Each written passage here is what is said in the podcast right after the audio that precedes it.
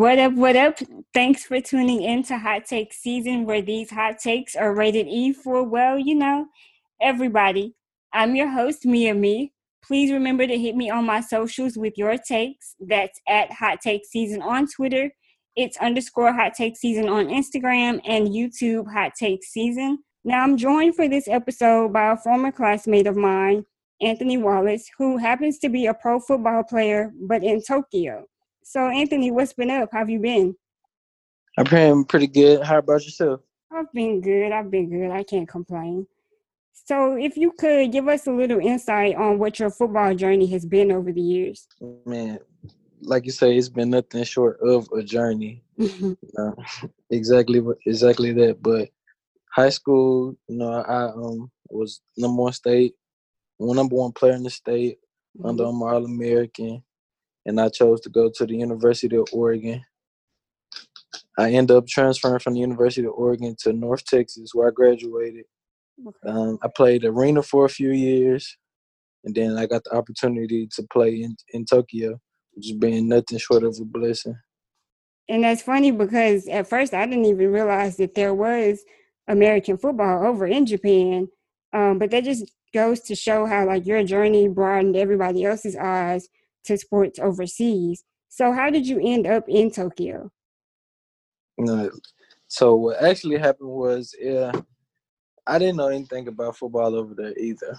Mhm. But um, a group of people were kind of running a scam where they were sending like false contracts to players, getting them to send them money, and these people had sent a contract to me. So you know, at first I was excited. I did a, more, a little more digging, and Mhm. I actually started reaching out to teams directly. So the team I play for is uh, Asahi Beer Silver Star, Okay. and I um, actually got in contact with them directly, and we started negotiating. And I still was a little unsure because I, I was like, you know, th- these people just tried to scam me, but you know, how do I know if these people are real?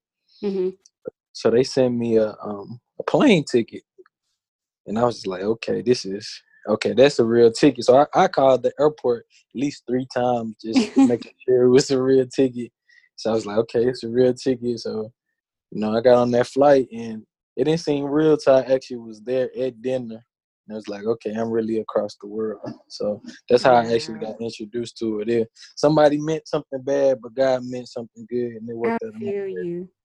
Yeah, definitely. Yeah. So um is the football what is football like over there? Like how much of a difference is it? Is it a longer season, a shorter season? So the season, season is split up into two seasons. You have the fall and the spring. Mhm. Um, with everything going on with COVID, it's kind of kind of uh, reshaped the season. But on normal season, it's maybe six regular season games in fall, and then you have like a playoff format, and kind of the same thing in the spring. So it's it's a little shorter, and and for like here, the culture of football is you know that is a job. Like professional athletes, that's your Mm. job. Mhm. Kind of in Tokyo, um, football is not as big with fans, even Mhm. though it's growing.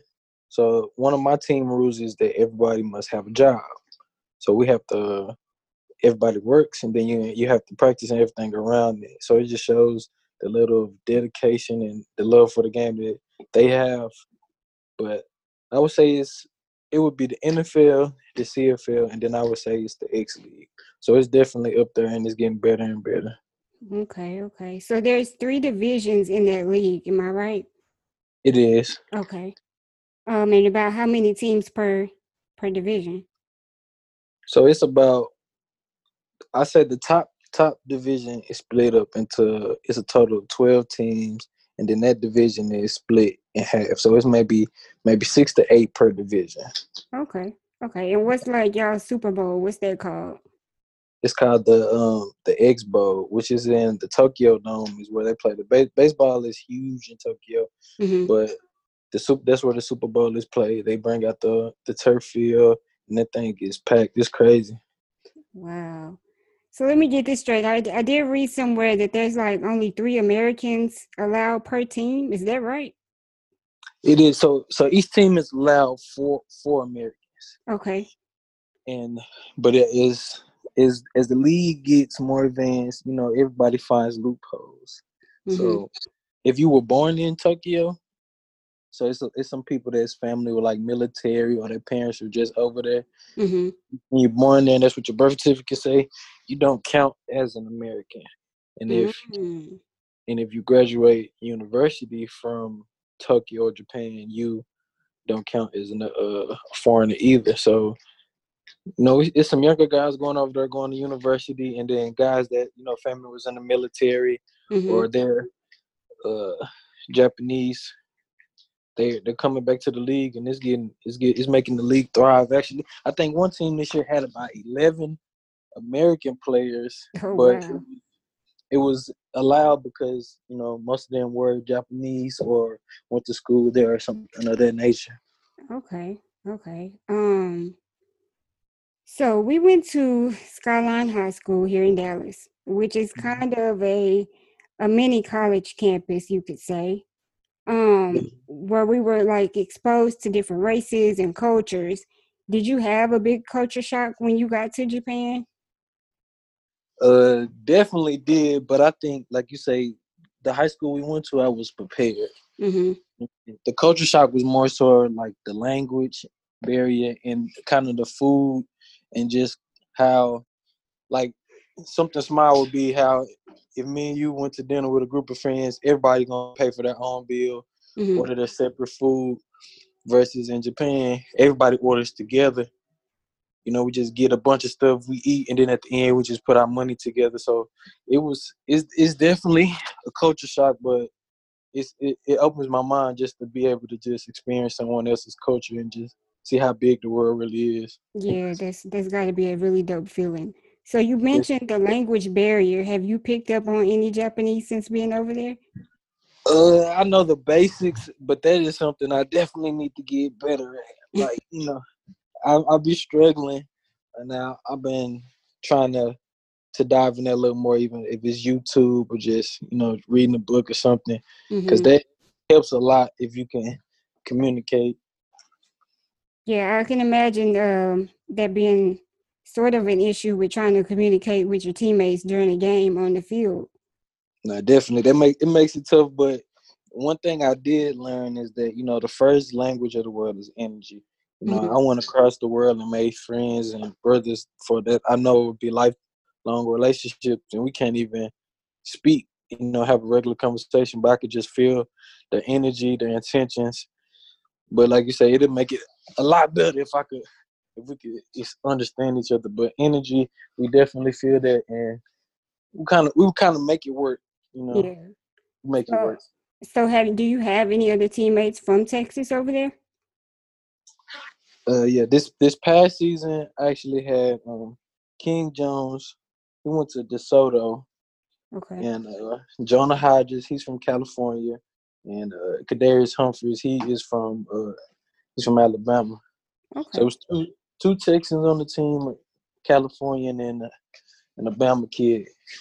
That's something to be a little comfortable with. You got somebody. Yeah, some, yeah, some familiar, some familiar faces, and they did help a lot. Cause the first year I went, I was by myself, mm-hmm. and that was tough. But I think I was the one to kind of open the door. And then the next year, I just brought some people behind me how long was it before you got uh, homesick, or did you get homesick? The first, the first time I didn't get homesick because I, I was enjoying my extended vacation. but um, the second time, I think I was there maybe eight, nine months, and okay. toward the end, I was kind of like, you know, I was missing my family a little bit. Have they been able to visit you and come to any of your games? Uh, they haven't yet, but that's something we're planning on because that that trip from here to Tokyo is a little expensive to bring everybody. So I feel you. I'm kind of save, saving and trying to get get it worked out so we can make a trip out of it. Yeah, that would be a good family trip right there. Definitely would be. Yes. Okay. So one thing that I can appreciate is that when you are home, you give back to the community and help younger athletes seeking to go to the next level whether that's high school ball, college, or even trying to get to the pro, uh, the pro level. Can you talk a little bit about some of the youth camps that you've hosted and been a part of? Yeah, of course. I um so I actually my job here at home, I sub when I'm home and then I work for a company called Pylon 707, which is a, a it's a black owned business and the CEO has actually just been my mentor since high school. And okay.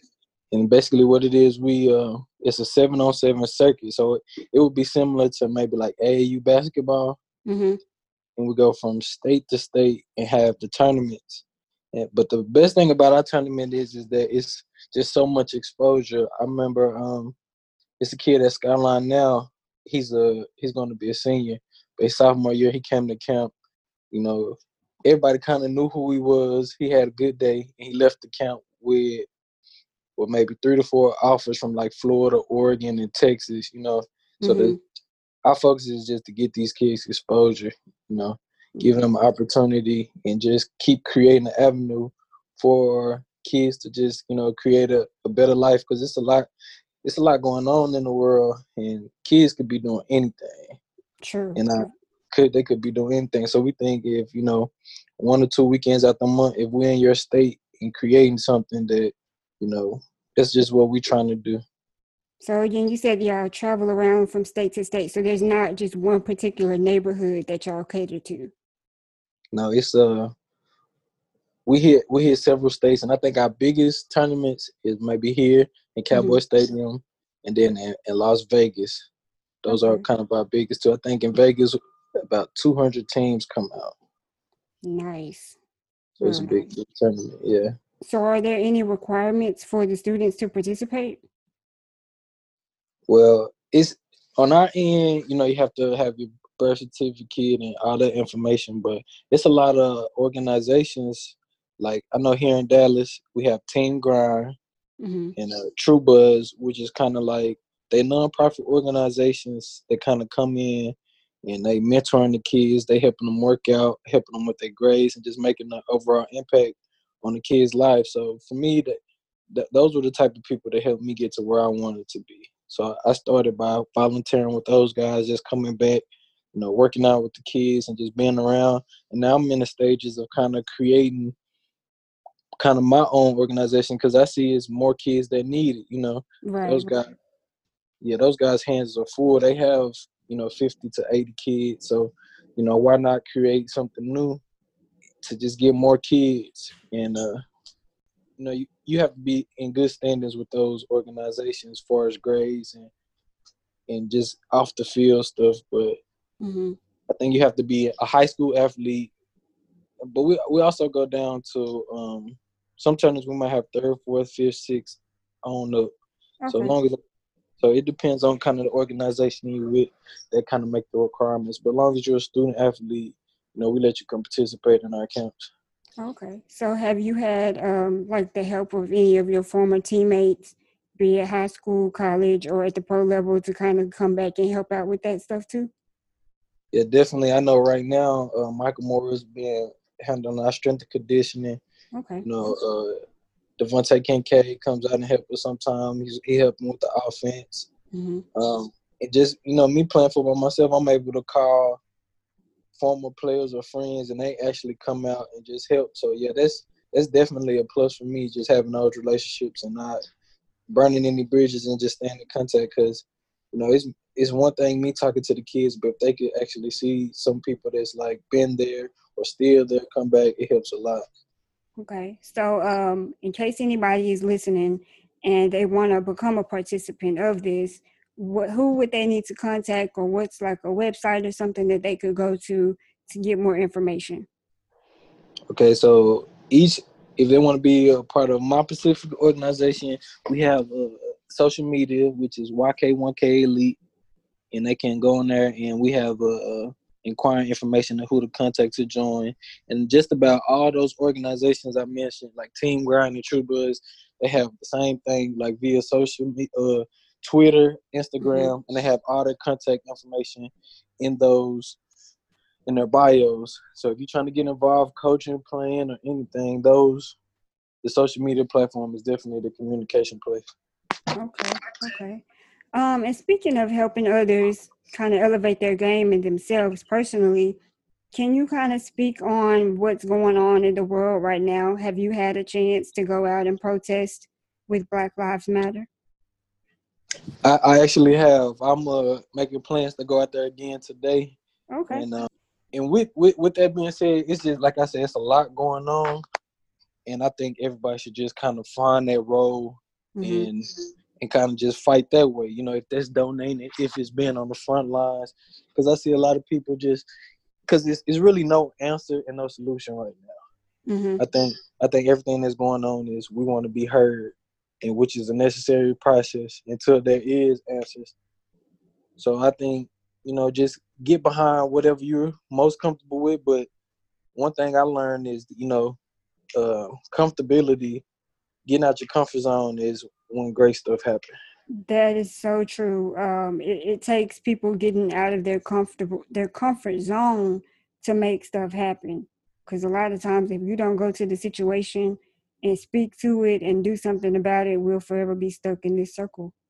Definitely, and, and actually being out there, you can't. You, you know, it's hard. It's hard because you know you see police officers that's kind of scared. You know, you mm-hmm. see police officers that they're, they're black you know they kind of confused you know you have some that's aggressive you have some protesters that just you know they're not violent but they just want to be heard you have some that are violent so it's just i won't say chaos but it's like it, it's definitely needed right now to create change that uncomfortable zone you definitely feel it out there because it is definitely an uncomfortable place yeah something that was interesting to me though was uh just a month before this happened uh, people were upset with the NFL for proposing draft incentives for hiring minority GMs and head coaches. And then they turn around this month and say they're supportive of equality and what's going on. This is the same organization that, you know, had its grievances against Colin Kaepernick for kneeling.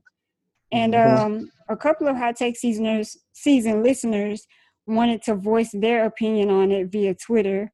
Um, at Uber, the diplomat said that proposal is insulting and equal matter for better choice words. Um, at Dunlap underscore Jake said this is very serious and the NFL and other leagues need to resolve it. Do you think the NFL still may not get it at this point? I think this this is what I this is what I believe. I look at a timeline, you know, slavery was for 300, 400 years. Mm-hmm. Then you look at it, and then you look at the gap between that. It was segregation between maybe eighty to hundred years, and, mm-hmm. and then and now we're here in 2020, and it hasn't been that long since all of that has happened. And uh, you know, so one thing I talk about my sister with is that you know some stuff is in kind of in your DNA, and you know that's that's how everything here was built on. Mm-hmm. I think I think for those guys, they haven't experienced nothing else besides what they're used to. You know, that's yeah. just kind of how they've been running things. And I think it takes stuff like this for them to actually get it, if they yeah. want to get it. Because now you have no choice but to kind of understand where we're coming from. So now it's a choice on them. Like it's the way we've been doing it mm-hmm. that you know, but now it's an outrage, and now you have a choice to either continue how you've been doing it or help create change. And I think that's when these teams and organizations really going to show their true colors or who they really are or what they're about because now it's it's nothing you can't you know it's not a Kaepernick thing where you just get them out the league. It's no it's a it's a whole nationwide, worldwide thing that's going on, and it's interesting interesting to see what's going to happen in the NFL when they start back because you know how it is going right now. I'm pretty sure it's going to be a lot more people stepping up and voicing their opinions That's all part of these organizations. Yeah, um it, it's it's it's dead smack in their face right now it, it, was back then but i think now there's a lot more going on they can't ignore it even if they try people people are fed up right now yeah definitely have you spoken with any of your teammates be it american or japanese about what's going on over here i have and um they, even some of my japanese uh, teammates have sent me videos that they're they're actually protesting okay, out there nice. in Tokyo as well. So I think I think everybody's getting kind of behind each other mm-hmm. and just you know we we tr- we're trying to figure it out like what needs to be done. Um, I'm just I'm just praying and hoping for better days at this point. again, I applaud you and appreciate you for putting in some effort to going out there and being on the front lines to try to help bring change. Um, but looking on to a brighter note, they're saying we may get the NBA uh, returning by the end of July. Uh, I think they will bring the finals to maybe October 12th or something like that, they said. So, with that being said, do you have a favorite NBA team right now? Uh, not not specifically a team, but I am Team LeBron, so I, am marking okay. LeBron out of the way. Did you have them winning the finals this year? I definitely did. I definitely did. I feel you. What about NFL? Any NFL teams you like? Uh, NFL teams, I'm, I'm kind of like a player person. I have a, a, lot of friends and teammates that play, so I don't have a specific team. Oh, okay. Well, yeah. any season predictions with that? With it, uh, I say Arik Armstead of the 49ers is gonna have a he's gonna have a great year. You know, they were in the Super Bowl last year, but mm-hmm. he does a lot. He does a lot in the community. You know, during COVID, he was providing free Wi-Fi for families out in Sacramento. You know, that's big. That's big. He's contributing to Black Lives Matter, and he just always big in the community. He's one of my my good friends, so I I'm, i know for sure he's gonna have a, a great year. All right. Well, to wrap this up a little bit, um, shout out to BTP, by the way.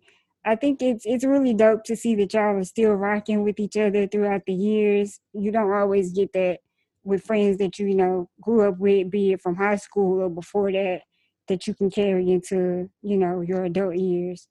So shout out to y'all with that. Um, again, thank you, Anthony, for taking the time to talk with me today. It has been a pleasure. Well, thank and, you. Thank you for having me. Yeah, no problem. Well, that's all I have for this episode. Thank you all for tuning in. I'll catch y'all on the next episode of Hot Take Season. Y'all be blessed.